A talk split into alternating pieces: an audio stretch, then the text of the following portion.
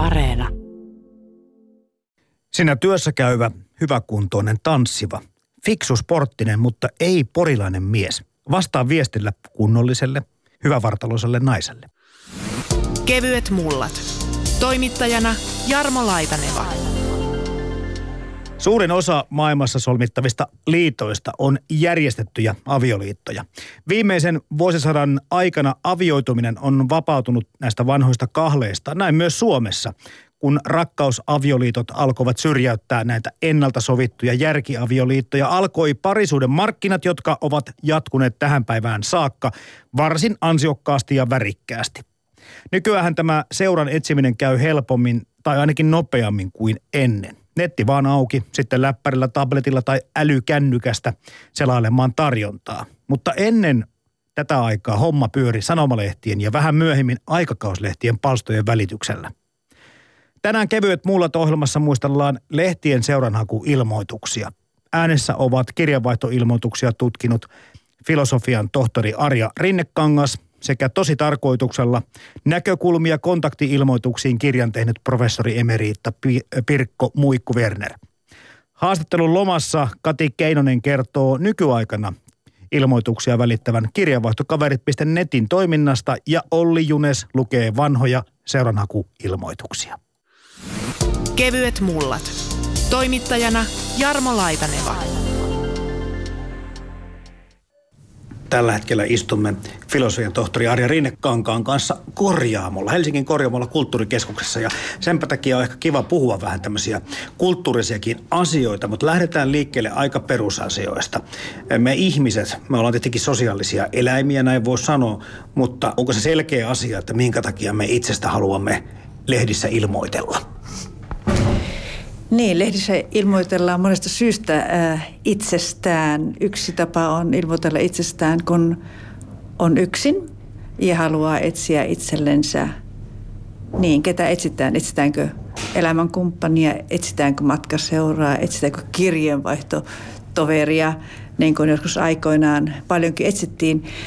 Vai etsitäänkö ihan vaan juttuseuraa tai piletysseuraa, Koko paletti on niin sanotusti käytettävissä ja niin tänä päivänä kuin se oli, oli 100 vuotta sitten tai 200 vuotta sitten. Ei komea, ylipainoinen, ikääntynyt, varaton, ongelmakimppumies etsii viehättävää ja älykästä 40-50-vuotiaista naista vahvistamaan ex-vaimon mielipiteen. Niin sä oot tutkinut siis äh, sekä suomen kielessä että saksan kielessä lehdistössä näitä henkilökohtaisia palstan ilmoituksia ja se oli 1900-luku kokonaisuudessaan se aikajana. Siinä on aika pitkä aika lähteä miettimään, mitä kaikkia ja minkä tyyppistä se ilmoittelu on ollut. Kyllä, joo, olen to- todellakin äh, tutkinut tätä ihan työkseni. Voi sanoa, että kymmenen vuotta äh, lähes siinä kului, ei nyt ihan, mutta melkein. Tutkin Helsingin Sanomien ilmoituksia, siitä ensimmäisestä ilmoituksesta, mikä Helsingin Sanomissa on ilmestynyt 1900-luvun alussa. Ja päättyi tämä tutkimus 1999 ja saman, sama aika oli myös saksalaisesta Süddeutsche Zeitung-lehdestä, joka ilmestyi Münchenissä. Ja tästä, näistä lehdistä, kahdesta lehdistä – Tätä edelsi minun jo aikaisempi tutkimus, jolloin tutkin eh, sekä Helsingin Sanomia Suomessa sekä myös paikallislehtiä, eli maakuntalehtiä ja niiden eh, ilmoituksia. Ja se oli, silloin se keskittyi 1990-lukuun ja samanaikaisesti tutkin myös Saksan eh, suuria lehtiä ja myös siellä eri osavaltioissa ilmestyviä lehtiä sekä Itävallan, Sveitsin sekä entisen DDRn ilmoituksia. Ja sitten olen syventänyt tätä tutkimustani näihin kahteen lehteen. Mehän ollaan aika lähekkäin tässä kuitenkin noiden tutkimiesi maiden lehdistöjen kanssa. Kuitenkin me ollaan erilaisia kansakuntia. Niin yleissävy, jos vertaa vaikka Suomeen ja Saksaan, niin millä tavalla nuo poikkesivat toisistaan? No ne poikkeavat erittäin suuresti toisistaan. Eli Suomessa meillähän etsittiin aina 1950-luvulle asti kirjeenvaihtoon henkilöä, miestä tai naista. Eli suomalainen etsi sitä vaihetta, tutustumisvaihetta, eli sitä väline, väline, sitä, että kirjeenvaihto on se väline tai se portti siihen tutustumiseen. Ja sitä ilmoitettiin, kun taas Saksassa, saksalaisessa lehdistössä ja ilmoituksissa mennään suoraan asiaan. Etsitään suoraan avioliittoon henkilöä. Tämä on suuri ero. Ja mikä toinen suuri ero, mikä ihmetyttää saksalais Keski-Euroopassa ylipäätään on, että Suomessa näissä ilmoituksissa etsittiin monikossa. Siis sitä on monta. Siis ainahan yleensä halutaan vain yksi, se yksi oikea. Mutta suomalainen ilmoitus etsi heite tytöt, heite nuoret neidit, heite naiset, heite rouvat. Tai naiset kirjoittaa hei kunnon miehet. Eli tämä, tämä monikkomuoto, mikä on hyvin hämmentävä itse asiassa. Arvoisat vanhat pojat taikka nuoret lesket. Sivistyneissä perheissä talouden toimiin tottunut, iältään 30 vuoden, iloinen neitokainen hakee täten itselleen aviopuolisoa maalta taikka mereltä. Älkää siis unohtako vanhoja piikoja. Rikkaus ei tule kysymykseen, mutta rakkaus ja hyvä maine. Viiksettömät älkööt vaivatko itseään. Vastaus on lähetettävä ennen 15. päivää toukokuuta, jos mahdollista valokuvan kanssa, lempi hehkuvaiselle tämän lehden konttoriin. Pila kielletty ja vaitiolo taataan. Niin, voisiko se olla, että piilotettiinko ikään kuin siinä se tarkoitus sitten sen monikkomuodon taakse, että ei haluttu suoraan kertoa, että etsitään puolisoa yhtä mielitiettyä, vaan että ikään kuin yleistettiin se haku useammalle. Se niin näyttäisi siltä tai tuntuisi siltä, että se olisi ihan vain kirjeenvaihtoa varten haettu. Niin, se on, se on tietysti se, että, että meidän, meidän kielikontekstissa ja meidän, meidän kulttuurissa me kaikki tiedämme ja tiesimme tai on tiedetty, mitä sillä halutaan. Eli se on se meidän kulttuuri, oma kulttuuritaustasta, niin me osattiin lukea se niin sanotusti rivien välissä, mitä siinä lukee. Eli se ei ole meille mitään yllättävää, vaan jokainen tiesi, aha, tämä on tässä muodossa kirjoitettu. Vähän niin kuin tämmöistä niin sanotusti kepeää, että keventää sitä, sitä koko asiaa sillä tavoin. Ja että kun se kirjoittaa monikossa ja tämmöinen, että hei tyttö siellä ja näin, kunnon poika, niin eh, tällä tavalla kevennettiin sitä asiaa, mutta kaikkihan sen tiesi. Ei siinä ollut mitään niin kuin tulkinnanvaraa siinä asiassa. Lukija ei hämmentynyt siinä, että lähetti vahingossa kenties vastauksen ja saikin sitten sieltä kosiokirjeen taas sitten vastatusten. No, minä en tiedä, onko näitä kosiokirjeitä heti tullut. Suomalainen ei ole ihan noin nopea näissä käänteissään tälläkään saralla, vaan siinä käytiin sitä kirjeenvaihtoa varmaankin. Ja jos ajatellaan sitä aikaa, jolloin puhelimia ei ollut, ei ollut, ei, ei joskus 1900-luvun alussa käytettiin, ei maanteitäkään ollut niin paljon vielä. Ja rautatieyhteydet, kaikki oli paljon hitaampaa. Käyttiin vesiteitä siihen aikaan vielä paljon. Täytyy muistaa se Suomen kehitys. Ja tosiaankin posti kulki hitaammin. Että kyllä sitä kirjeitä kirjoitettiin ennen varmaan siihen ensimmäisen näkemiseen asti aika paljonkin. Tietysti olisi hyvä joskus päästä tutkimaan niitä kirjeitä, miten paljon niitä kirjoitettiin. Mutta mutta se, että ne kirjathan, tai nämä ilmoitukset oli, aina täytyy muistaa, että se oli myös rahakysymys pieneen tilaan piti saada se asia. Ja nimenomaan ainakin yksi adjektiivi mielellään, ja se oli se kunnon, mitä suomalaiset on hyvin äh, käyttänyt. Mehän heti mielämme siitä, mitä kunnon tarkoittaa. Eli ei alkoholia liikaa. Äh, ja jos vielä sanottiin, että on auto, niin se oli kyllä sille tae sille, että ei ole ainakaan juoppo juoppomies, jos mies ilmoitti, että mulla on auto, että mennäänkö juhannusajelulle. Ahaa, hyvä merkki. Ja sitten ainoa oikeastaan, missä vähän luotiin sitä henkilökohtaista, annettiin jotakin itsestä, niin oli nimimerkki. Eli nimimerkki paljasti aika paljon siitä, mitä niin kuin odotettiin. Että minä tässä väitöskirjassa, niin ihan mulla on ihan pitkä, ihan kokonainen kappale Helsingin Sanomissa ilmestyvien ilmoitusten nimimerkeistä. Ja niitä voi ihan kategorisoida, minkä tyyppisiä nimimerkkejä on. Kirjeenvaihtokaverit.net-sivuston kävijät haluavat sivuston aihepiirin mukaisesti kirjeenvaihtoa tai ajatusten vaihtoa. Se tapahtuu ainakin alkuun sähköpostilla, mutta yllättävän moni haluaa suoraan oman osoitteensa esille, mihin ihmiset voivat lähettää kirjeensä. Kirjeenvaihtokaverit.net-sivusto ei erittele ilmoituksia pohjimmaisten syiden perusteella, vaan palvelussa annetaan kävijöille hyvän maun rajoissa hakea uusia tuttavuuksia eri tavoin. Palvelussa on myös huomattu, että sen sijaan, että haettaisiin vain someseuraa, oikeita kirjeitä kotiin halutaan yllättävän paljon. Arja Rinnekangas, oliko sillä esityksellä tätä kunnon sanaa kenties, vai oliko se jotakin tämmöisiä luontoilmaisua, vai minkälaisia juttuja? No siinä tuli sitten tätä romantiikkaa hieman, että juhannustulilla ja laiturilla veden liplattaessa ja tällaisia kesään liittyviä koivun tuoksua ja tämä oli hyvin yleinen, koska että oli toukokuun, missä minä olen nämä ilmo- ilmoitukset ottanut, niin sitähän ajateltiin sitä juhannusta jo seuraavana sitten siinä.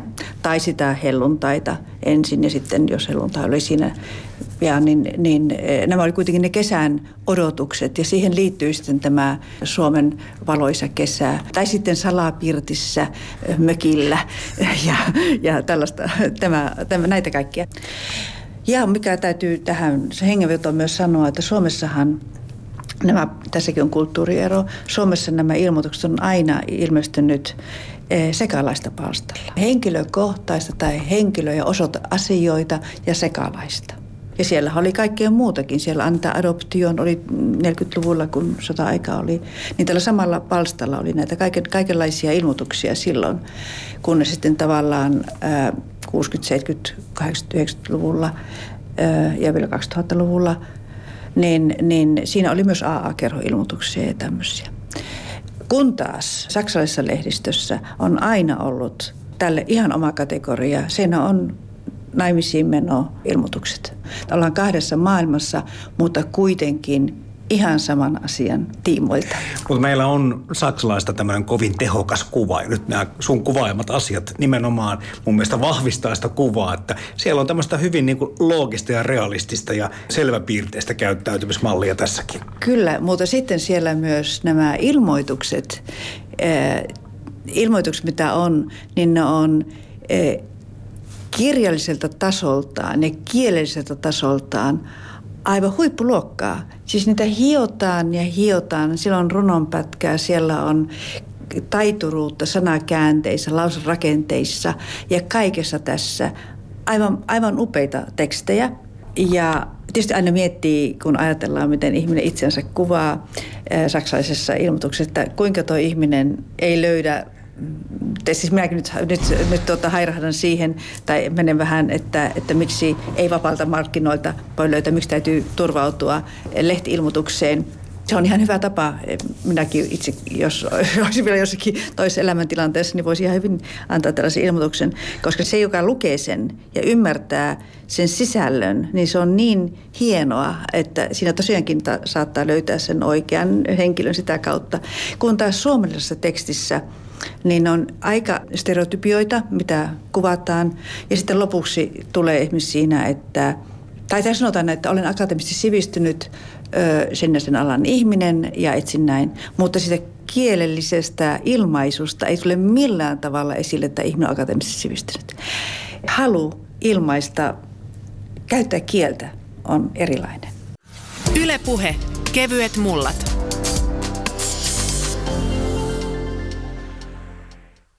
Jatketaan kohta juttua filosofian tohtori Arja Rinnekankaan kanssa, mutta otetaan keskusteluun mukaan kielitieteilijä Pirkko Muikku Werner Joensuusta. Hän on tehnyt tosi tarkoituksella näkökulmia kontaktiilmoitukseen nimisen kirjan ja kysellään ensin Pirkolta, mistä hän aineistonsa keräsi pääosin äh, sanomalehti Karjalaisesta ja sitten myöskin Helsingin Sanomista, mutta muitakin kotimaisia sanomalehtiä tutkailin ja vertailukohtaksi otin sitten myöskin brittiläisen ja amerikkalaisen ja ruotsalaisen ja saksalaisen lehden.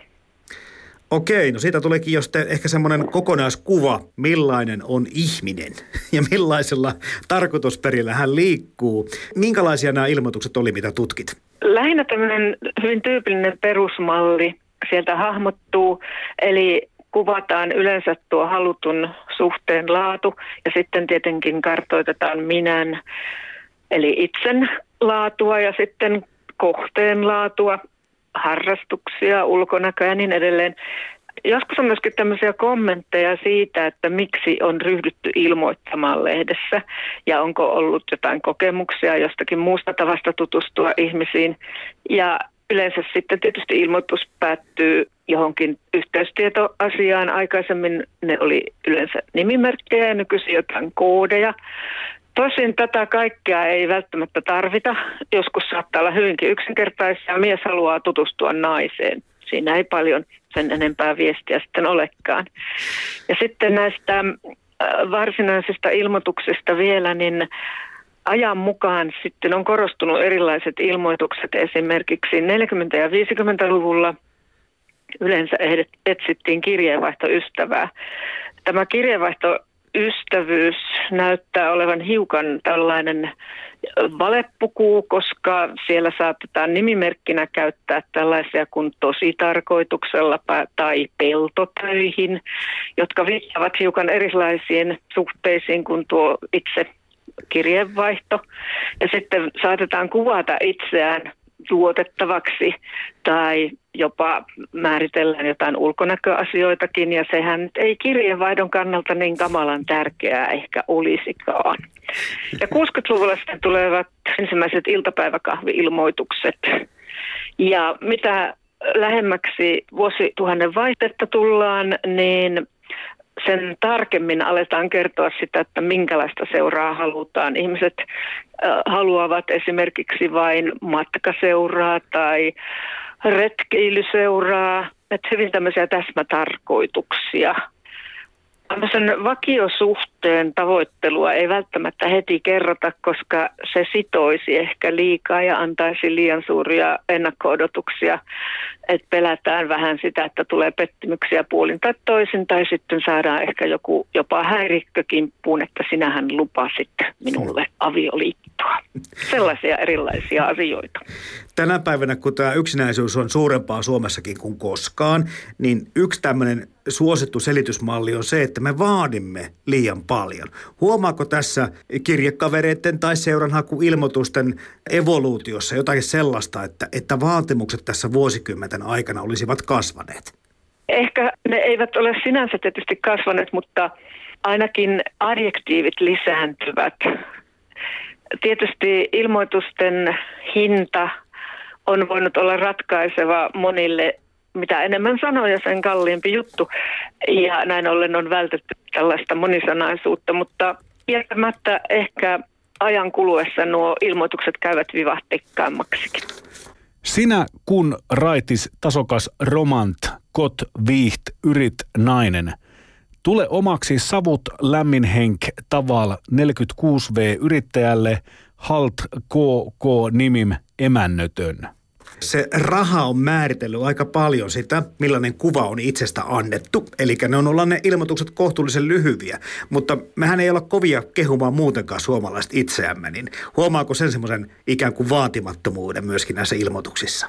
Jossakin määrin nuo ilmoituksessa käytetyt myönteiset adjektiivit ovat hyvin tyypillisesti sellaisia, että ne heijastavat sitä, minkälaista suhdetta ajatellaan ja minkälaiset ominaisuudet tuon suhteen kannalta olisivat järkeviä. Eli siellä on hyvin paljon tällainen kunnollinen, rehellinen ja raitis ja tämän tyyppisiä, jotka eivät ehkä nyt ole sillä tavalla suoraa itsekehua kuin esimerkiksi komia, viisas. Ja tämän tyyppisiä ihan rehellisiä röystäilyjä ei kyllä hevin suomalaisista löydy. Kuitenkin, jos ollaan ihan rehellisiä, niin kyllähän monet, jotka ovat kokeilleet tämän tyyppistä tutustumista, niin kertovat sitten, että kyllä siellä nyt oli ehkä hiukan pituutta lisätty ja painoa vähennetty ja ikävuosia muunneltu. Että ihan rehellisiähän näissä ei välttämättä olla näissä ilmoituksissa. Niin se on varmaan myöskin vaihdellut tämä yhteiskunnallinen suhtautuminen. Miten ympäristö suhtautuu, jos seuraa lähdetään etsimään tällä tavalla? Mä en tiedä, onko se ollut aikanaan äärimmäinen keino ja yleensäkin missä vaiheessa tämä kaikki alkoi. Liittyykö tämä jo ihan niin kuin sanomalehtien alkuun, tämä seuranhakuilmoitus, koska eikö se joskus mennyt niin, että se morsia haettiin sitä hyvin läheltä tai suulhanen viereisestä talosta tai pyörän kantaman päästä?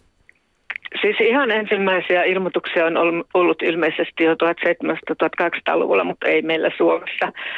Helsingin Sanomissa niitä alkaa olla 1940-luvulla ja, ja Karjalaisessa sitten 50-luvulla merkittävästi. Ja tähän varmaan on vaikuttanut moni asia. se, mitä sanot tästä lähimorsiamen löytämisestä, niin pitää varmaan paikkansa, mutta jos ajatellaan, että niin sanottu romanttinen rakkaus tulee kuvioon mukaan vasta oikeastaan 1900-luvulla. Sitä ennen avioliitot solmittiin järjen perusteella. Naapurin tyttö, kun liitettiin taloon mukaan, niin tuli ehkä joku pikkuinen maanpläntti vielä mukanakin. Ja sitten kun yhteiskunta on muuttunut, sanotaan, että 1940-luvulla, 1950-luvulla esimerkiksi oli paljon jäänyt naisia leskiksi ja paljon nuoria miehiä oli kaatunut. Eli tilanne oli hyvin epätasainen siis tämän sukupuolijakauman perusteella. Ja näin ollen kirjeenvaihtoilmoitus oli yksi hyvä keino sitten etsiä niitä ehkä vähäisiäkin miehiä. Ja kieltämättä sitten tietysti se, että kun naisten asema ylipäänsä parani, niin sitten naiset eivät välttämättä jääneet sinne kotitaloon, vaan lähtivät kaupungistuneessa yhteiskunnassa etsimään töitä muualta, mikä taas tarkoitti sitä, että maaseudulle jäi näitä poikamiehiä jonkin verran sitten ihmettelemään asiaa. Tässä kirjavaihtoilmoitustenkin laadinnassa ja suosimisessa on hyvin pitkälle ja mukana myös erilaisia yhteiskunnallisia muutoksia ja taustatekijöitä, että et nekään eivät tietenkään ole irrallaan, vaan ne kertovat aika paljon erilaisista muutoksista. Ja yksi tietysti tämmöinen syy, mikä on johtanut tällaisiin ilmoitteluihin on se, että sellaisia luontevia paikkoja esimerkiksi kaupungeissa tavata toisen sukupuolen edustajia olivat ravintolat tai kapakat yleensä. Ja monien elämänkatsomuksen vuoksi ne eivät olleet paikkoina soveliaita. Ja mä oli taas yksi sellainen asia, joka johti sitten ilmoitteluun. Että tähän todellakin kätkeytyy hyvin monenlaisia seikkoja. Näin kertoi kielitieteilijä Pirkko Muikku Werner Joensuusta. Ja palataan takaisin Arja Rinnekkaankaan kanssa kulttuuritehdas korjaamolle. Tiedettiinkö tai kerrottiinko siitä vaikka naapurille tai läheisille kavereille sitä, että mulla on ilmoitus lehdessä, vai oliko se salattava tieto? Se oli varmaan erittäin salattava tieto. Ja sitten jos ajatellaan se, että pienellä paikakunnalla, jos tulee niin kuin eh, nimimerkillä se ja se, niin se oli varmaan hyvin myös noloa. Ja, ja tämä ei ollut yhteiskuntakelpoista ilmoittelua ollenkaan. Tai sanotaan, että yhteiskuntakelpoista se oli Saksassa siinä mielessä, että tämä oli esimerkiksi juutalaisten tapa etsiä lapsille, tyttärille puolisoa. Eli juutalaisten keskuudessa tämä oli oikein hyväksytty tapa. Saksassa esimerkiksi tämähän on hyvin tämmöinen taas kaksikoinen juttu, että toisaalta kukaan ei ilkeä sanoa, ei ilennyt sanoa kaikki nämä 1900-luvun aikana, niin että minä olen löytänyt puolison kirjanvaihtoilmoituksen, tai siis tämän siis kontaktiilmoituksen palstan kautta. Vaikkakin Saksassa on ilmestynyt lukuisia lukuisia opaskirjoja, miten tehdä kunnon oikea hyvä kontaktiilmoitus lehteen. Millä keinoilla vetoaa juuri siihen oikeaan, koska mehän etsitään sitä yhtä oikeaa. Ei me tarvita sitä sataa kirjettä tulevaksi, jos siellä ei yhtään semmoista, mikä sanoo minulle, että tässä se on. Tosiaankin tätä kirjallisuutta on ollut niin paljon tarjolla. Kansallisopistossa on järjestetty kursseja, että miten laadin hyvän kontaktiilmoituksen. Kuten tänä päivänä työilmoituksia. Kyllä, aivan sama juttu. On, näin on. Ja sitten siitä huolimatta se oli vähän niin kuin, että se oli niin kuin se viimeinen oljenkorssi, mitä käytetään. Kunnes tuli internet, jolloin kaikki niin kuin ratkesi. Ja nythän sitten on, että on sinkku vapaasta tahdostaan. Mm-hmm. Ennenhän se siis se oli häpeä perheelle, suulle ja kaikki, jos siellä oli perheessä jäseniä, jotka eivät saaneet ketään. Ja ne oli myös taakka perheelle, että joutuvat vielä niin kuin kenties huolehtimaan siitä. Ja sitten tämä yksinäinen henkilö, joka oli, oli usein sitten se lastenhoitaja tai joutui siihen rooliin hoitamaan vanhemmat tai hoitamaan sisarusten lapsia. Eli se rooli ei ollut todellakaan mikään ihailtava koskaan.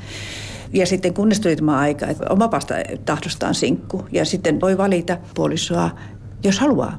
Tässä on kyllä kiinnostava miettiä, että kun niitä ilmoituksia on siis ollut tietenkin niin valtavasti tässä näiden vuosikymmenten aikana, niin siellä on varmasti ollut sitten myöskin hajontaa sen suhteen, että ihan kaikki ei varmaan sitä seuraa ole hakenut samassa tarkoituksessa. Eli meillä Suomessa ainakin nuorten lehdissä perinteisesti haettiin paljon ihan pelkästään kirjeenvaihtoon. Haluttiin joko yksinäisyyttä lievittää kavereilla tai sitten kenties harjoitella kieltä tai ihan jopa kirjoittamistaitoa. Että siinä oli monia eri syitä hankkia pelkästäänkin kirjekavereita. Joo, että silloin se oli tavallaan niin oma sukupuolta hmm. useinkin. Että, että sanoit, että haluan tytön kirjeenvaihtoon, että olen yksinäinen, että olen paikka, paikkakunnalle muuttanut tai jotakin tällaisia asioita tuli esille. Tai vaikka matkaseuraa sillä tavoin, että niitäkin hän oli, oli ja luulen, että ei ollenkaan niin taka-ajatuksella, että haluaa lähteä vaikka Saimaan risteilylle Kuopiosta ja päätyy sinne sinä päivänä, mutta haluaisi niin kuin jonkun, jonka kanssa niin kuin käydä niitä paikkoja tutustumaan mm. nähtävyyksiin. Ja vähän vanhemmat naishenkilöt etsivät toista vanhempaa naishenkilöä tällä tavalla itsellensä matkaseuraksi. Mutta sittenhän meillä Suomessa tuli nämä päiväkahvi, iltapäiväkahvi plus laatukahvi ja kaikki, kaikki nämä kahvimuodot eri muodossaan, niin nämä ilmoituksethan sitten meillä tuli ja nämä yhteis, yhteistyöavunantosopimuksella ja kaikki alkoi 1980-luvulla ja se kiellettiin sitten lehdessä Helsingin Sanomissakin. Sitten ne ei enää ilmestynyt sillä palstalla, kun olisi ihan asti ilmestynyt, koska se koettiin, että se, siinä oli nyt paljon paritusta. Ja, ja se, ei, se, se tavallaan pilasi sen palstan täysin. No miten sitten 1900-luvulta 1999, siinä on kumminkin niin pitkä aika, niin miten Suomessa muuttui seuranhaku ja kirjeenvaihtokaveri-ilmoitukset? 95 prosenttisesti kirjeenvaihtoon etsittiin 1900-luvun alusta aina 1950-luvulle. Sen jälkeen ruvettiin etsimään kumppania, kaveria, ystävää, ja sillä tavalla se niin kuin tavallaan laajeni, että se kirjeenvaihto ei enää ollut se sana, mitä käytettiin. En, en etsinyt enää miestä kirjeenvaihtoon tai, tai kunnon miestä kirjeenvaihtoon, vaan etsin kumppania, kumppania ylipäätään. Ja sillä tavalla se niin kuin vapautui se kahle siitä kirjesanasta. Joo. Arja Riinekangas, kehittyykö tämä Suomessa tämä kieli tai sisältö johonkin suuntaan myös? Tätä tutkin myös ja se on muuttunut äärimmäisen vähän. Se on hyvin vähän laajentunut, mutta kielellisesti siihen tuli vähän variaatio. Siihen ei tullut kovin paljon sitä lisää, sitä muutosta.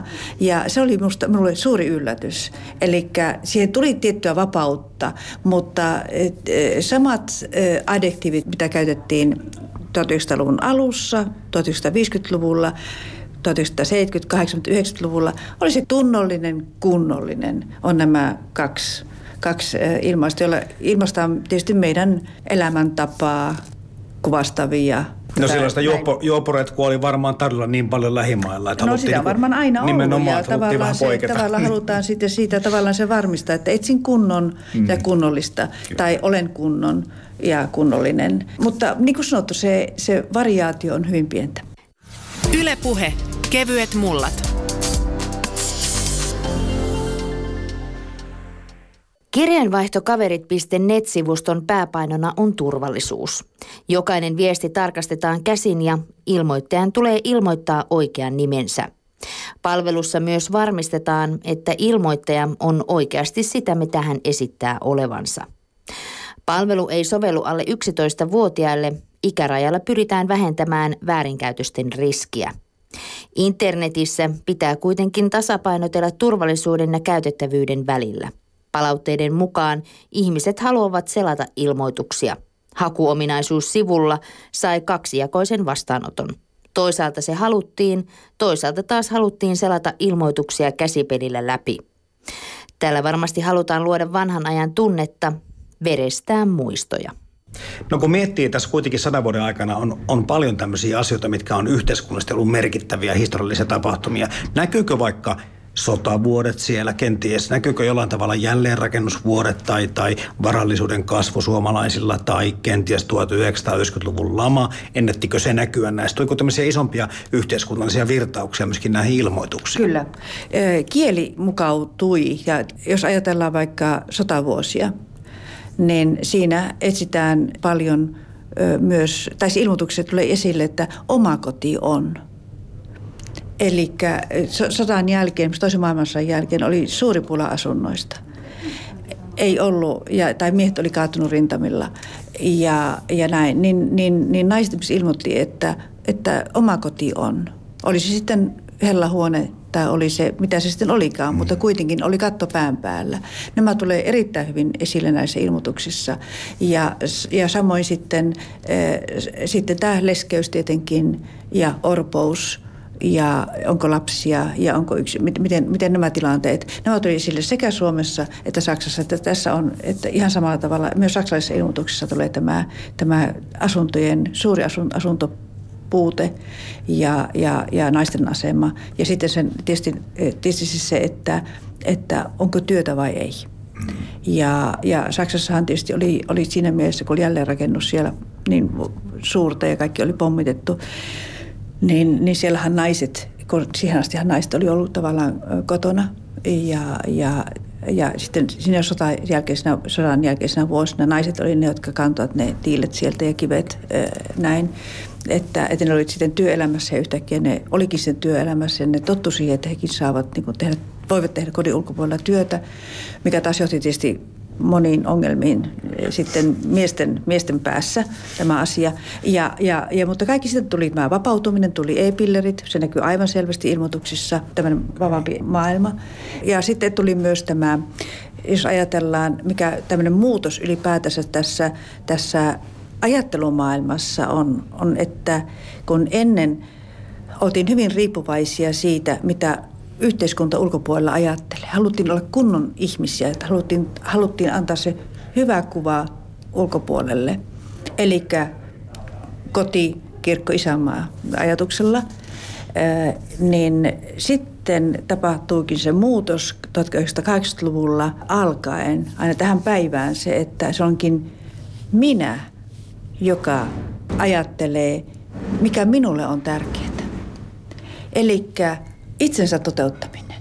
Ja se on semmoinen suuri muutos. Ja se näkyy kyllä myös suomalaisissa, ei niin voimakkaasti kuin saksalaisissa ilmoituksissa. En vitsi laittaa ilmoitusta millekään varsinaiselle hakusivustolle. Tulee kuitenkin niin paljon vastauksia ja vaikeus valita, joten jos täältä sattuisi löytymään noin 30V hyvännäköinen, mukava ja rento, hoikista naisista pitävä pääkaupunkiseudulla asustava mies, mielellään isä, että olisi jotain juteltavaa, niin olisi varsin iloinen, jos voisimme joskus katsella videoita, pelailla lautapelejä ja mielellään myös saunaa joskus silloin tällöin. Ei mitään vakavampaa toivottavasti. Löytyykö näin yhtäkkiä? Varmaan kun puhutaan tästä nykypäivän individualismista ja tämä nettiaikana, niin tämä on tietysti röpsähtänyt aivan eri tavalla valloilleen. Mutta se, että, että se on niin lähtenyt sieltä liikkeelle pikkuhiljaa ja että se ei ole vaan niin tämän hetken ajan ilmentymä, vaan tähän on, ollaan todellakin kasvettu Siihen tähän tilanteeseen. Siihen on todellakin kasvettu ja se on, se on tullut ihan pikkuhiljaa ja se on saanut yhä enemmän, enemmän ja enemmän sitä otetta siihen ja sitä, sitä merkitystä. Ja siihen on sekä tavallaan, että jos puhutaan naisten vapaa vapautumista, niin samalla tavalla voi puhua se miesten kohdalla myös. Filosofian tohtori Arja Rinnekangas, voisin kuvitella, että tänä päivänä ei tarvi olla huolissaan nyt ihan sit siitä, että mitä minusta ajatellaan. Miten toi moraalin käsityksen muuttuminen näkyy sitten noissa ilmoituksissa? No se on se, e, se vapautuminen, että meillä jokaisella, niin sanotaan, jos ajatellaan, että olemme oman onnemme seppiä, niin että se, että minä lähden omista, omista tarpeistani ja, ja ne omat tarpeet on se, mitä, mitä minä ajattelen, mitä minä, mitä minä luon sen suhteen ja tärkeää se, että näissä ilmoituksissa tietenkin toivotaan pitkää suhdetta, kuitenkin loppujen lopuksi. Mutta lähdetään siitä, kuitenkin, että ei tiedä kauanko se kestää. Ei tiedä kauanko kestää avioliitto, kauanko kestää joku ihmissuhde. Esimerkiksi on, on tehty tutkimus 43 syntyneet, 57 syntyneet, 70 syntyneet. Miten pitkiä suhteita ihmisillä on. Ja jos ajatellaan 43 syntyneet, niin nehän on tavallaan, ne on käynyt rippikoulun, ja jossakin siinä vaiheessa muutettu pois kotoa, menty siihen sen miehen tai naisen kanssa ja sitten se on se, ollut se, ö, sitten terminaal on sitten siellä, kunnes kuolema meidät erottaa. Ja, ja tämä on se tavallaan se normaali biografia. Ja sitten 57 syntyneet taas ovat siinä, että aha, on eletty tavallaan niiden 43 silloin ja aikaisemmin syntyneiden vanhempien lapsina – Eli se, se taustahan siellä on. Ja on saatu ne moraalikäsitteet, mm-hmm. että, että, että ihmissuhde pitää kestää, pitäisi kestää loppuun asti.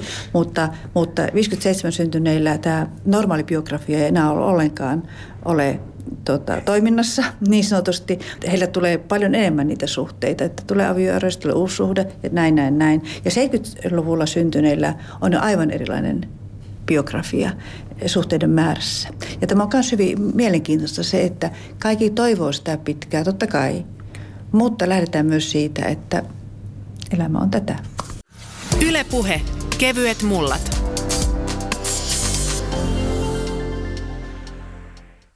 Kohta jatkamme tarinointia filosofian tohtori Arja Rinnekankaan kanssa, mutta käydään pikaisesti vielä Itä-Suomessa. Kielitieteilijä Pirkko Muikku Werner on tutkinut kontaktiilmoituksia Hesarin lisäksi myös sanomalehti Karjalaisesta. Niin nykyään ei paljon kursalla sen kanssa, että mistä tai miten se kumppani on löydetty. Kontaktiilmoituksia nettiin saattaa laatia tai ainakin selailla ihan valtion johtohenkilötkin, mutta miten tässä on aikojen saatossa näihin ilmoituksiin ja ilmoittajiin suhtauduttu? Varmaan useimmat meistä muistavat, että näille ilmoituksille on vähän aina naureskeltukin. Haltav iltpäiv merk. Eli näille lyhenteille, jotka usein juuri tämmöisen taloudellisen seikan vuoksi olivat suosittuja. Samoin nimimerkkejä, sitä on laskettu leikkiä. Ja kieltämättä tämmöinen kielteinen suhtautuminen on varmasti ollut se ensi alulle tyypillisin suhtautumistapa esimerkiksi kirjeystäviä tarjoavat tavallaan korostivat kovasti sitä, että he toimivat siten, että kenenkään henkilöyttä ei paljasteta ja lupaavat vaitioloa. Ja voi tietysti vain kuvitella, että mitä olisi merkinnyt, jos pienellä paikkakunnalla siihen aikaan, kun tuo ilmoitus piti henkilökohtaisesti jättää, olisi vienyt sinne ilmoituksen, jossa haluaa iltapäiväkahvi seuraa. Ja siitä ehkä johtuu osittain myös tästä asenteesta se, että näitä ilmoituksia sitten naamioitiin kirjeenvaihtoilmoitukseksi, koska kirjeenvaihto on ollut vielä 40-50-luvulla hyvin tavallista, niin se oli ikään kuin tämmöinen hyvä tapa olla ihmisten kanssa. Se ei ollut niin leimautunutta. Ja itsekin nuo ilmoittajat ovat jonkin verran ehkä häpeilleet koska joissakin ilmoituksissa sanotaan, että olen kyllä etsinyt muillakin keinoilla, mutta nyt kuitenkin päädyin tähän ja joku jopa sanoi, että tämä on viimeinen oljenkorsi, joten ei se ole ollut ehkä kovin helppoa. Mutta todellakin kaikki nämä napakympistä alkaen maajussille, morsiamet ja sinkkuäidille sulhot ja poikamiehet ovat varmaan muuttaneet tätä asenneilmastoa melkoisesti. Sitä ei pidetä enää mitenkään pahana, jos ihminen ei välttämättä löydä kumppania tietyllä tavalla, vaan tapoja on monia. Niin, Pirkko Muikko Werner, silloin aikanaan, kun tiedettiin se, että sitä piti vähän salalla tai hävetä sitä ilmoittamista ja sitten lyhyesti piti itsensä myydä, niin kyllähän se aikamoinen haaste on ollut myöskin se ilmoituslaatia ja ylittää joku kynnys, että uskaltaa laittaa lehteen ilmoituksen. Kyllä, se on ollut tietysti myös vaikeaakin, koska lyhyessä tekstissä piti sanoa todella paljon. Tietysti se, että kuvaa ei ollut edes mukana, niin se asetti joitakin vaatimuksia myös tämmöisen ulkoisenkin olemuksen kuvaamiseen, mutta useimmiten ilmoitus kuitenkin sisälsi ominaisuuksia, joiden katsottiin edistävän hyvän suhteen syntyä. Ja tämmöinen kaksinainen tavallaan tunnelma tässä onkin sikäli, että jos ilmoitus on liian yleisellä tasolla, niin silloinhan voi kuvitella, että siihen tarttuu kuka tahansa ja saa paljon vastauksia, joiden, joista on sitten hirveän vaikea valita. Ja sitten taas, jos rajaa hyvin tiukasti sekä oma kuvan että tuon toisen toivotun kuvan, niin sitten ei taas tule juuri lainkaan vastauksia ja sekin on tietysti aikamoista ajanhukkaa ja rahanhukkaa. Ja näin ollen tämä tasapainottelu näiden kahden välillä on kieltämättä vaikeaa. Syysmyrskyissä ajattelen sinua mies. Hakisin sinut pois yksin kulkemasta sulhasekseni. Työssä käyvä, hyväkuntoinen, tanssiva, plus 175 senttimetriä, fiksu, sporttinen, ei-porilainen mies. Vastaa viestillä kunnolliselle, hyvä vart naiselle. No sä olet itse kielitieteilijä ja tässä tietenkin olet tutkinut eri näkökulmasta tätä asiaa. Suomalaisia parisuhteita sinänsä on kyllä tutkittu jonkin verran. Milloin seksielämää, milloin onnellisuutta, milloin mitäkin arjen asioita. Tuskin kukaan on tutkinut sitä, että miten usein sitten mahtoi onni potkaista tällaista ilmoittajaa, että miten nämä parisuhteita löytyi, muodostui ja miten onnellisia ne olivat, mutta mitä sä ajattelet yleisesti tästä asiasta? Onko sillä niin väliä? meille suomalaisia, jotka yksinäisyydestä näin paljon kärsimme, että miten se puoliso löytyy? Ei tietenkään. Sehän on selvä, että kaikille ei kaikki mahdollisuudet sovi. Jos me ajattelemme esimerkiksi lasten, useamman lapsen yksinhuoltajaa tai, tai vähän vanhempaa ihmistä, joka asuu syrjäseudulla tai vammaista tai jotain muuta tällaista ryhmää, jonka on vaikea liikkua niillä paikoilla, jossa ihmisiä tapaa, niin miksi he eivät käyttäisi sitten sellaista mahdollisuutta, joka on tarjolla. Ja tuosta tuloksesta, joka näillä ilmoituksilla saavutetaan, niin 1992 on tehty joku tutkimus, jossa todettiin, että vain yksi prosentti ihmisistä olisi löytänyt kumppanin mm-hmm. ilmoittamalla, että kovin iso määrä se ei tietysti ole. Ja tuossa lueskelin noita nykyisiä nettideitti-ilmoitustarjoajia, niin siellä kehutaan, että joka neljäs löytää kumppanin, mutta siinäkään ei kerrota, että kuinka paljon näitä etsijöitä on. Eli kyllähän tämä tietyllä tavalla on ihan erittäin tärkeä ja hyvä vaihtoehto ja tämmöinen vanhakantainen kielteisyys, joka siihen tavallaan on yhdistynyt, on kyllä aikansa elänyt. Jos ihminen kaipaa toista, niin ei se ole paha mikään keino etsiä sitä toista ihmistä. Tuleeko sulle mieleen vielä, Pirkko Muikku Werner, jotain semmoista, että olemmeko menettäneet jotakin? Nykyään se taitaa mennä niin, että näissä treffipalveluissa selataan kuvien perusteella aika lailla. Kai sillä joku kuvailmakin ehkä mukana voi kulkea, mutta se, että kun ennen ei laitettu kuvaa ja piti tosiaan ytimekkäästi, napakasti myydä itsensä, niin tämä ei ole ihan kuitenkaan ehkä samanlaista tänä päivänä tämä parin haku kuin ennen. Joo, tietysti siinä suhteessa voi ajatella, että, että tästä on tullut on vähän tämmöinen ostomyyntiluettelotyyppinen toiminta, että ehkä se kertoo asennemuutoksestakin sillä tavalla, että välttämättä kaikki ihmiset eivät suhtaudu tähän deittailuun niin haudan vakavasti, että voidaan suhtautua siihen lähinnä tämmöisenä ajankuluna ja jos ei onnistu, niin ei hirveästi haittaa. Mutta toisaalta niin eihän sitä voi loputtomin haikailla minkään entisen perään. Ja sitä paitsi esimerkiksi karjalaisessa on edelleenkin ihan tämmöinen klassinen kirjeenvaihto kirjeenvaihto, itsekin puhun kirjeenvaihtoilmoituksista, tämmöinen palsta, jossa etsitään toisia ihmisiä. Et en tiedä, johtuuko se sitten siitä, että siihen ei tarvitse lähettää kuvia, jota ehkä moni ei ihan heti halua tehdäkään vai mistä se johtuu. Mutta täällä ainakin elää vielä sekin perinne. Ja sehän on aina vaan hyvä, kun on monia vaihtoehtoja. Ei se ainakaan jätä ketään syrjään. Tosi tarkoituksella näkökulmia kontaktiilmoituksiin kirjan tehnyt kielitieteilijä Pirkko Muikku Werner Joensuusta. Ja jatketaan tarinointia filosofian tohtori Arja Rinnekankaan kanssa. Ylepuhe kevyet mullat.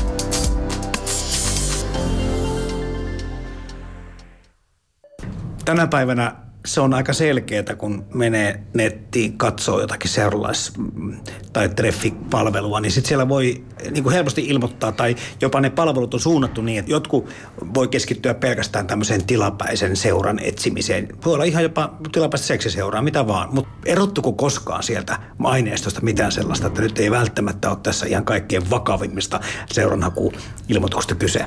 No meidän Su- Suomessa, Helsingissä Sanomissa ilmeisesti päiväkahviseura-ilmoituksethan oli just tätä. Ja sehän oli niin, se oli jo niin tavallaan räikeää sitten, että siinä, no jo, jotka sitä etsin, niin etsivät ja löysivät sen. Ja, ja, ja kyllä tietysti vähän tämmöistä auervaaraa siellä, siellä oli, oli, mutta hy, aika vähäisessä määrin kuitenkin. Onko toi kaupunkilaisuus maalaisuus? No se on sillä tavalla, että silloin, että jos ajatellaan, että, että näitä ilmoituksiahan ilmestyi myös, on aina ilmestynyt myös paikallislehdistössä. Ja sitten ne, jotka halusivat laittaa Helsingin Sanomiin ilmoituksen, vaikka asuvat maaseudulla, niin eh, se oli jotakin varmasti vähän niin kuin etsittiin jotain erikoisempaa. Että siinä sitten Helsingin Sanomissakin tulee näitä ilmoit- ilmoituksissa on, että paikkakunta esimerkiksi, okay. että mistä on kotoisin. Tai mistä, mistä tulee Imatra tai, tai, tai, tai Lappeenranta ja näin. Että näitä on, mutta, mutta tietysti se on tavallaan kuitenkin pääkaupunkiseutuun enemmän keskittynyt, koska ma, ma, tuota, maakunnissa oli omat ilmoitukset. Niin nyt netti-ilmoituksia sitten varmaan tutkitaan ja, ja joidenkin vuosien päästä saadaan niitä sitten hyviä yhteenvetoja tutkimuksia sitten sieltä esille, mutta jos mietitään nyt tätä päivää Arja Rinnekangas, niin, niin voisi kuvitella, että toi kulttuuri, seuranhakukulttuuri, niin se on aika ikiaikaista, taitaa edelleen voida kohtuullisen hyvin. No jos ajatellaan, että ensimmäinen ilmoitus on, on julkaistu 1585 eh, Lontoossa, niin tämä on hyvin pitkä historia tällä, tällä, eh, tällä, tavalla, tällä, tällä tavalla etsiä itsellensä kumppania todellakin, että siihen historiaa löytyy paljonkin. Ja tämä, mikä nyt tällä hetkellä, jos ajatellaan, että etsitään sitä kumppania, niin sehän perustuu näihin, näihin samoihin ö, argumentteihin. Eli kysytään ikää tai annetaan itsensä tieto, ikä, mm, pituus, silmien väri, hiusten väri, koulutus, harrastukset, kaikki tämä. Ja näiden mukaanhan sitten se varmaan Mä en ole itse sitä kokeillut, tätä, tätä muotoa, mutta mä oletan, että se näin menee. Ja tämän mukaan sitten sieltä seulo, seuloutuu esiin sellaiset potentiaaliset mahdolliset henkilöt, jotka voisivat kiinnostaa puoli ja toisin. Ja jos ajatellaan, että ennen kun luettiin se kirjeenvaihtoilmoitus, no joo, siinäkin kuultiin, nähtiin se ikä ja kenties paikkakunta, missä asuu ja, äh, ja mitä, mitä, mitä tekee, useinkin oli mainittu, ja mitä etsii. Kirjeenvaihtoa nuorten tyttöjen tahi mahdollisesti myös nuorten leskien kanssa haluaa nuori mies vakavassa avioliittotarkoituksessa. Kansakoulun tiedot vaaditaan, hyvä käytös, hellä sydän ja sievähkö ulkomuoto. Varallisuus toivottava, mutta ei välttämätön. Vastineeksi tarjotaan lämmin ja hauska koti. Vastauksen mieluummin valokuvan kerralla pyydetään osoittamaan Suurpohjan Kajun konttoriin viimeistään ennen tämän kuun loppua nimimerkille Hyvä aviomies. Vaitiolo luvataan ja vaaditaan. Ja sitten tietysti myöhemmin tuli myös suomalaisissa sekä Saksassa hyvin paljonkin, mitä harrastaa. Saksassahan ensin alkuunhan aina on mainittu ö, myös omaisuuden määrä. Tai kuinka paljon on ö, niin sanotusti kapioita, siis eli tuo, myötäjäisiä. Kyllä. Ja nämä, nämä on merkattu. Ja sitten niin kun niitä ei enää merkattu sillä saksalaisessa lehdistössä, niin sitten, sitten, sitten tämän samanhan tietysti korvaa, jos ei sanota ihan palkkaa eikä, eikä omaisuuden määrää rahasummissa ja muuta, niin sitten on harrastusten laatu jos nyt on purjevenettä ja, ja, ja, ja golfilomalla käydään, niin sehän on se sama asia, vaan toisessa paketissa. Ja suomalainen sitten sanoo, että kesämökki on ja auto on ja tällä tavalla, että näillä on tätä, sillä tavalla sitä elintasoa on kyllä annettu aina, aina niin kuin tehty tykö. Ja, ja nyt sitten näissä nyky, ny, tämän, tämän hetken ilmoituksessa varmaankin sitten työpaikka tai oma koulutus. Kaikkihan tietää, että aha, sen ammattiharjoittaja sen ja sen verran saa palkkaa kenties. Eli kyllä nämä asiat tulee niin kuin esille, mm. vaan toisella tavalla. Ajattelen kuitenkin näin, että siinä niin sanotusti perinteisessä ilmoituksessa, joka tulee lehdessä, jonnekin sitten vastataan, niin siinä se eh, oman itsensä kuvaaminen sitten siinä kirjeessä. Siinä voi antaa itsestänsä jotakin. Ja heti ensimmäisen kirjeen kautta. Kun taas tässä nyt tässä digimaailmassa sä voit seuloutua pois, vaikka siis just se oikea olisi niin kuin ollut, mutta kun on vain väärät koordinaatit nyt niin kuin, siinä ei niin kuin, jotkut niin kuin täsmää yhteen. Kirjeenvaihtokaverit.net-sivuston asiakaskuntaa voisi kuvailla, joskin sitä on vaikea yleistää, ihmisryhmiksi, jotka ovat nuoruudessaan kirjoitellut paperisia kirjeitä ja haluavat nyt palata juurilleen. Useat henkilöt hakevat sivuston kautta juttuseuraa siksi, että muut ympäristöt eivät ehkä sovellu heidän mieltymyksiinsä. Käyttäjäkuntaan löytyy yksinäisiä, introvertteja, masentuneita, sosiaalisesti ujoja, mutta kirjallisesti lahjakkaita henkilöitä. Osalle tietyt elämänmuutokset ohjaavat hakemaan kirjoitteluseuraa. Vertaistukea, seuranhakua, tuntemuksien purkamista vieraille henkilöille. Mutta unohtamatta sivuston perimmäistä agendaa, ihmiset haluavat postilaatikkonsa muutakin kuin laskuja tai roskapostia – koristella kirjeensä ja kirjoittaa pitkiä tarinoita sähköpostilla. Voi kertoa tämmöisen esimerkin nyt saksalaisesta Die Zeit, joka on semmoinen suuri, tärkeä, eurooppalaisesti tärkeä kulttuurilehti. Tämä kulttuurilehden toimittaja lähetti itse ilmoituksen lehteen, omaan lehteensä vielä. Ja hän ilmoitti siinä tarkalleen, millainen ihminen minä olen. Hän ei luonut mitään mielikuvia, ei minkäänlaisia pilvilinnoja rakentanut siinä, vaan kertoi, olen tällainen ihminen, olen ehkä viisi kiloa ylipainoinen ja parta on ja, ja silmät semmoiset ja näin. Ja teen tätä, tätä, tätä, harrastan tätä, tätä, tätä ja olen, mitä se nyt kirjoittikaan, mutta aivan loistava ilmoitus. Hän sai äärettömän paljon vastauksia. Ei tietenkään sano, että hän on Die Zeit-lehden niin. toimittaja, ei tietenkään sitä sanonut, mutta, mutta on, että on äh, journalistisella alalla. Ja hän sai äärettömän paljon vastauksia. Hän tapasikin, hän sitten laittoi niitä pinkkoihin niitä ja tapasikin muutamia ja, ja näin.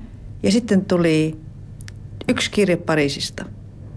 Ja hän avasi sen ja sieltä kirjoitti henkilö aivan ihanan kirjeen hänelle ja sitten lopuksi, että – Haluan, suostun sinut tapaamaan, jos olet sitten valmis, kun menemme naimisiin, jos ja kun menemme naimisiin, että otat myös minun sukunimen. Ja hän päätti mennä Pariisiin tapaamaan tätä ihmistä. Ne kirjoittajat muutaman kerran kerties siinä. Ja nyt hän on naimisissa, heillä on liutalapsi, pitkä liutalapsia. Ja tämä nainen on erittäin, hän oli te- televisiotoimittaja ja hän on vieläkin yhä edelleen Saksan televisiossa kaunis nainen ja äärettömän älykäs. Eli tässä on hyvä esimerkki siitä, kun tekee ilmoituksen, jos on kerrota ihan tarkalleen, kuka minä olen, eikä mitään haavekuvia itsestään. Mm. Niin näin sitten se käy. Hieno tarina. Tähän loppuu vielä Arja Rinnekangas. Niin kuin sanottu, niin netin kautta nyt haetaan seuraa ja, ja sitten samaan aikaan siihen yhtälöön kun pannaan, että yksinäisyyshän on valtavasti kasvanut. Se on Suomessa kohta niin kuin kansallissairauden asemassa. Meillä on niin paljon yksinäisiä ihmisiä. Näet sä vielä ihan oikeasti tässä, että tässä voisi olla mahdollisuus jatkaa tätä kirjeenvaihtoa, tämmöistä henkilökohtaista palsta, eli lehtien välityksellä haittaa seuraa tai, tai kumppania tämän netin rinnalle. Olisiko tällä vielä mahdollisuuksia ja elämää? Se, se aika on varmasti sillä tavoin kenties tässä vaiheessa ohi, koska kuka lukee lehtiä, paperilehtiä, aina ollaan netissä, aina roikutaan siellä.